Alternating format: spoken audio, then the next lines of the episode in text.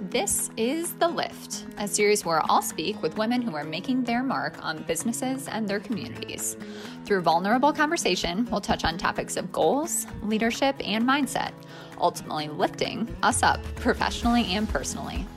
I'm Nikki Probst. I'm energized by authentic, ambitious people, and I'm inviting you to come along as I connect with them. All right, welcome and thank you for joining me for another episode of The Lift. I'm so excited today to welcome Megan Feenstra Wall to the pod. Um, Megan is an architect with Mathison Mathison in Grand Rapids, Michigan, and she is also the incoming president of the American Institute of Architects, also known as AIA of West Michigan. She will be the first woman to hold that position, which was a reason I wanted to talk to her today as well. She's not only a fantastic leader of architectural design in her own right, but she also stands to make architecture a profession that is more equitable, resilient, and healthy. She has lived and worked abroad, and she's traveled the world before she settled back home here in West Michigan, where she lives with her twins and her husband. We've worked with her a lot in the past at Mathison and Mathison, and I've gotten to know her a little better over the last couple weeks in talking with her. So I'm very excited to introduce you to Megan Feenstra Wall. Thanks for joining me this morning. Yeah, thank you, Nikki. Absolutely. Welcome, welcome. I've been kicking this off the last couple times by just asking the question to reflect back on 2020 a little bit. The last year has been very tumultuous. And what has changed for you in a positive way, both personally and professionally in 2020? How are you really approaching this year differently? Mm, I love the way that you asked that um, to look at the positive and not the negative of the last difficult year. Um, but in um, in some ways, um, the introverted side of me has loved that I could stay home and um, without all the FOMO. uh, but but um, but really, I think um, uh, one thing for me is I realized my influence in 2020.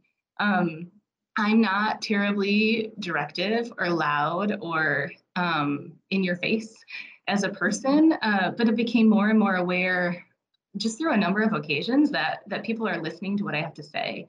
Um, and something about my steadiness and thoughtfulness, um, it, it, it, makes other people pause and think and, and even change.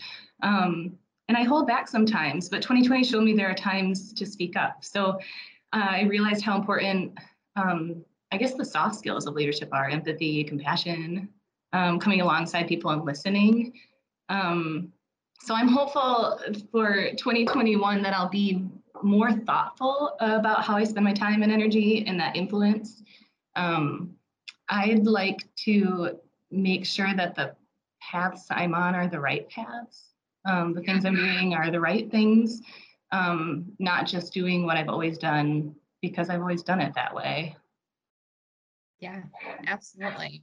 That's that's interesting. That's a great way to look at it. It's like this time of self-discovery a little bit to take pause and I think that that's a wonderful response. Just the quietness of the last years given us all an opportunity to look at things more importantly, but to look at things that are more important within ourselves too. So growth opportunity, right? Yes, absolutely. Yeah, and it's a time to question if I've always been doing this, why? And should I still be? Feels like a great opportunity for that. Oh, I love that. I, I totally agree with you. And I hope this year too, because I felt some of that, that I can carry that momentum a little bit, just reflection and what's important in 2021 too. Well, take me back a little bit, I guess, before we get into you and your career right now. Um, before you settled back in West Michigan, I think you have a really interesting background. Like, tell me your story. What did your um, school experience look like and your immediate postgraduate experience um, look like? Yeah, I feel like I have a decade of stories. um, I, I did grow up in West Michigan um, and I went to school here at Calvin. And then I moved to New York City for grad school, um, which I loved. I loved living, living in the city. Um, but after five years there, my, my new husband and I, we felt like we had become quite self-focused um, just because it's just in order to compete and survive in such a big city. And so um, rather than be responsible adults, we decided to take off for a little bit. Um, we found ourselves teaching ski school um, at a resort, a resort in Colorado. Um, shout out to Winter Park. My my great accomplishment was when a little girl told her mom that she wanted to be a ski instructor when she grew up after spending a few days with me. I'm quite proud of that. I couldn't decide whether I should tell her mom that I did actually have a master's degree from an Ivy League university, if that would like help or hurt the situation. You can um, be whatever you want to be. Right? You can be whatever you want, no matter how much you've spent in time and money on your education. yeah. Um, and then and then from Colorado, we we actually backpacked through um, through Southeast Asia and India for six months. So we started in Hong Kong and we worked our way across to India, staying on land as much as possible. Um, we didn't have cell phones with us. We had no tablets, no GPS, um, just books and like internet cafes with a bunch of um, you know, like Thai boys who were playing video games. and so that was um, that was life changing and and such a great opportunity. Um, we saved every penny before we left. Ate peanut butter and jelly sandwiches for months, and um, you know, as a couple, we spent a, like maybe five minutes apart for for months on end, and it really um, it really grew us closer together. Um, we got really good at that question, it, like graciously asking if per, perhaps are, are you maybe hungry? Dear as we would get grumpy. Um, i just we learned a lot about each other and about how big the world is and how amazing it is. Um, and then and then we actually ended up in england. Um, and not london like you're probably thinking um, the, the, the far north um, durham and newcastle. And and i think i mentioned this to you. I thought maybe i'd be like a pub girl or something just for fun. But i felt obligated to at least look for a job in architecture. Um, and I found one right away, and I'm so glad I did. I loved working there. Um, there seemed to be a greater value placed on good design and not just the bottom line, um, which which feels just a little bit more true here, although I, I feel like that's changing a little bit. Um, and I somehow just fit right in the culture of of being good at what you do, but not sticking your head too far above the crowd. It's it, it it's not, it's not necessarily an American way of drawing attention to yourself. Um, yeah. And we also just worked less. We seemed to accomplish just as much, but we had shorter work weeks and more time off. And I think it taught me that the career could be sustainable long term. Um, but yeah, I learned a lot there. And um, and then we traveled a little bit. We took our British car through um, through along the Mediterranean as far as Greece and through Albania and Croatia and lost a few hubcaps. Um, it was a piece of crap car, but it made it. It made it. Um, we were camping along the way, um, and then we found ourselves back in in West Michigan. So, and here we are. It's been a decade that we've we've been back. So, so many cultures they experienced in a short amount of time, and it all came back full circle, right? I know. I feel like I could go on and on with stories. Going back to that a little bit, when you were in England working in architecture, expand on that a little bit when you say they kind of looked at design differently at the time than um, we do or we may here in the United States. How, how so? How did they look at it differently? Yeah, I, I, I just, I felt like there was um, sort of this acceptance that that good design and thoughtful design and interesting design benefits us and is worth spending the time and the money on, um, that it benefits the community, it benefits the users um, in a way that, and I don't know if this is true nationwide, um, but we're we are more aware, or maybe we're just less willing to spend the money sometimes on that thoughtful design up front. It's mm-hmm. like we're too eager to just get into a low budget project and get going. Um, when when just a little bit more time and money up front um, could actually save more money in the long run or just make a better project um, so yeah. yeah. i don't know it it was interesting to me um, to just sort of sense that that difference yeah, no, absolutely. I guess that kind of leads nicely into my next question. And we talked a little bit about this in the past, just in considering design and considering architecture. And I always love to ask designers this question, but um, as an architect, and you've studied this for so long, how do you really feel that the environment, both interior and exterior spaces, really affect people's overall well-being or why is design important? Why is it important to put that investment forward in the beginning? Yeah that's a great question. Um, i think for all of us 2020 has certainly taught us the importance of our environments mm-hmm. on our mental and physical health. Um, i mean how many people do you know right now who are doing home remodel projects? I, I, I, yeah, I feel like we, um, having spent time in our spaces longer, we start to realize how the little things really matter, the way that things function, the way that they feel. Um, I mean, and I know you're well aware of all these studies that show that we heal quicker when we have views of nature, we learn better when we have quiet and daylit spaces. Um, it's so important. And I, I think too, there's the awareness now um, I mean, the pandemic showed us how unequal our health outcomes are based on our race and our zip code. Um, I mean, our environments just matter. It's all related. Yeah. Yeah. It's great just in recent years or over the last decade, at least in my experience in working in this industry, just noticing that we're making steps toward more equity and inclusion um, to those that have disabilities in space and designing for those so it makes it easier for those with disabilities to get around and really looking at as you mentioned what um, light brings into space and how that improves wellness and how the environment really affects your moods and productivity and engagement and what you're doing whether that's at work or at home. So I feel you on that. And I agree. And I love that there's people like you that are actually designing spaces for those kind of things that we get to enjoy. I think there are more and more of us. It's becoming, um, it's sort of changing the, like the ethos of our, of our industry. And we're, we're starting to think more about all of these issues of, of inclusion and equity and resilience and all the, all the things. It's a lot. Um, but I think we're, we're up for the challenge. So yeah. Absolutely.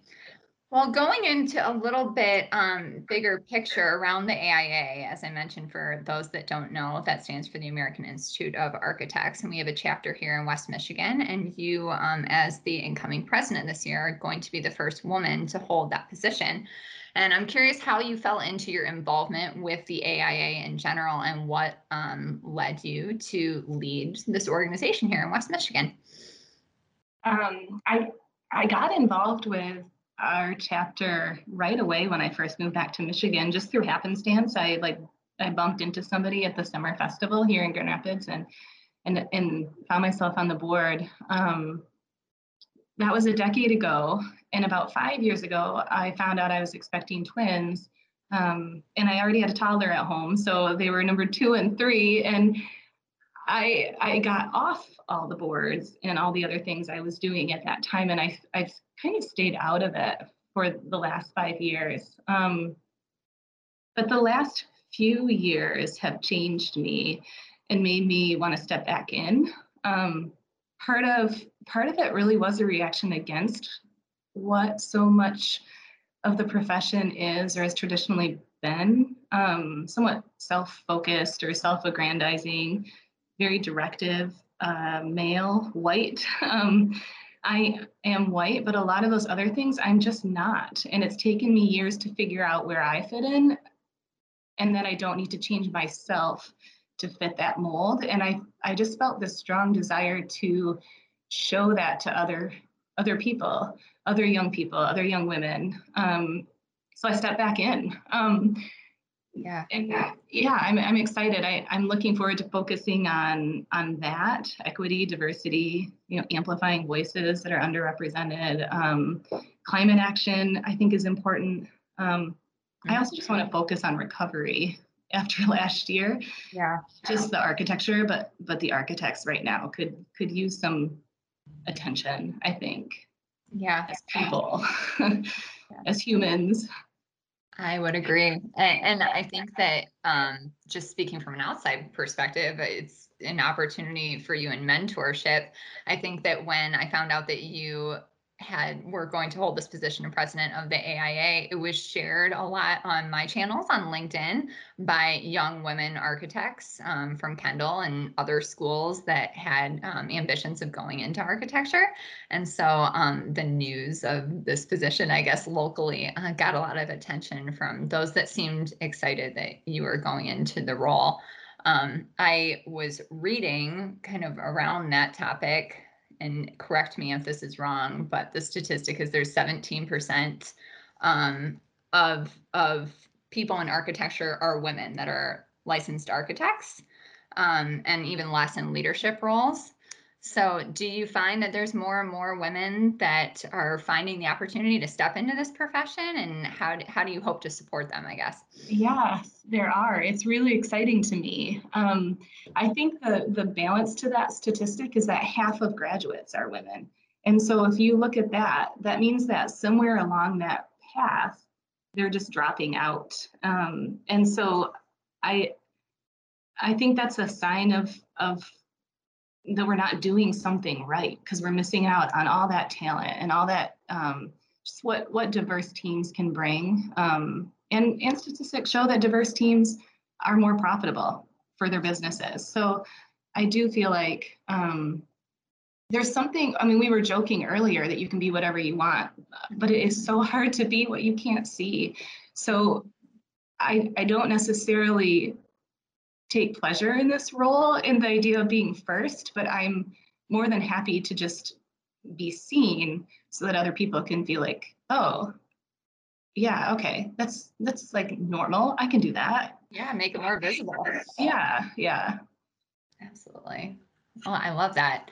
I guess that going back, both we can take this in the context of professionally or personally, but I hate the term like five year plan or 10 year plan.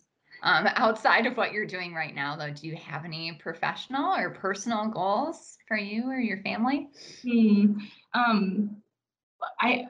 It's funny thinking about what are my goals. I I've often had sort of an idea of what's next. Um, and I think right now there's just there's a lot going on in in my life and in my profession, um, just both professionally and personally. And so I'm just looking forward to just like leaning into that. Um, I am excited to be at Mathison Mathison and and to help grow a unique a unique architecture firm. Um, we're we we're thoughtfully designing um, for thoughtful people, and I really want to keep our entire team feeling engaged and bought in at work and in the community.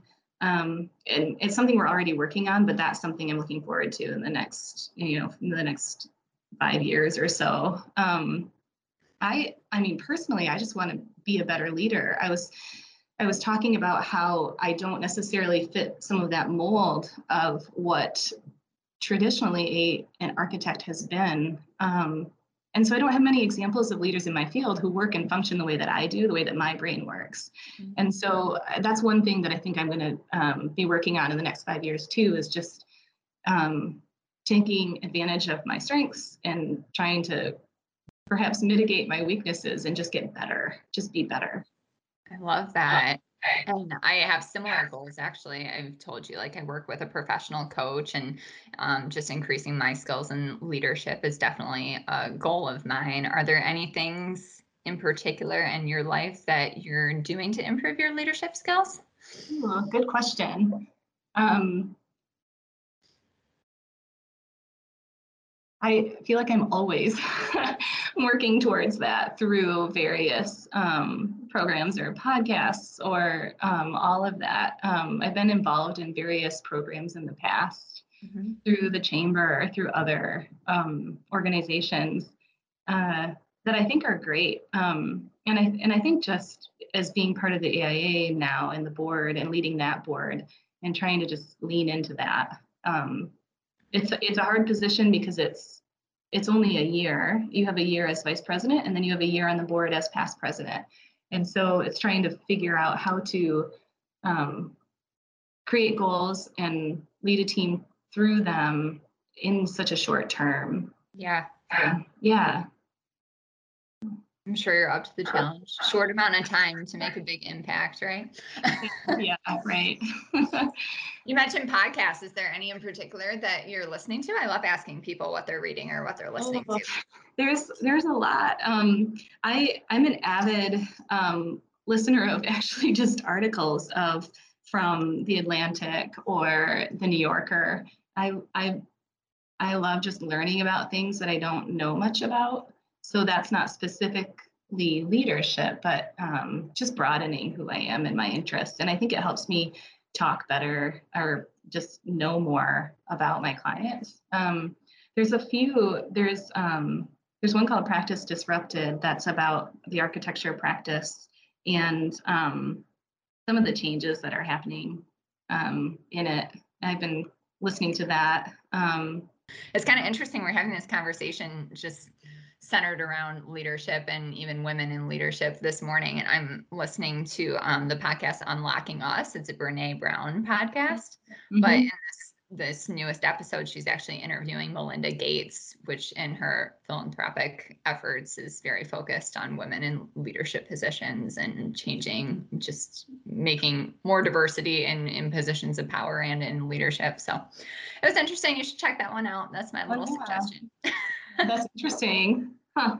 So I like ending these podcasts with the final question. Um, who is lifting you up in your life and who are you lifting up?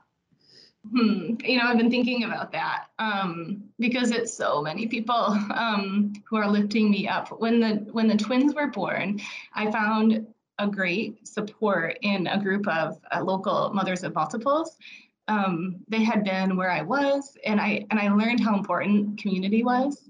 I feel like before that I had been quite an independent person, and I and I learned that I couldn't rely on myself alone. Um, but then I felt so alone at work, knowing so few women in architecture who'd stuck it out through multiple children. And so I started a group of women in architecture uh, just to seek them out. Um, we still meet informally, although the average age has dropped significantly from our first meeting because there is a huge group of talented, uh, interested, bold women coming through right now. Um, but from that group and in with former co- coworkers, I have a couple of younger than me architects that I meet with regularly. Um, we commiserate and dream and plan. And then I also have a couple of older than me architects who I also meet with regularly to commiserate and dream and plan. and honestly, with those women, um, with Katie and Anne and Michelle and Gina, and I, I'm not sure I can say who is lifting up who there anymore. And I yeah. think that's pretty wonderful.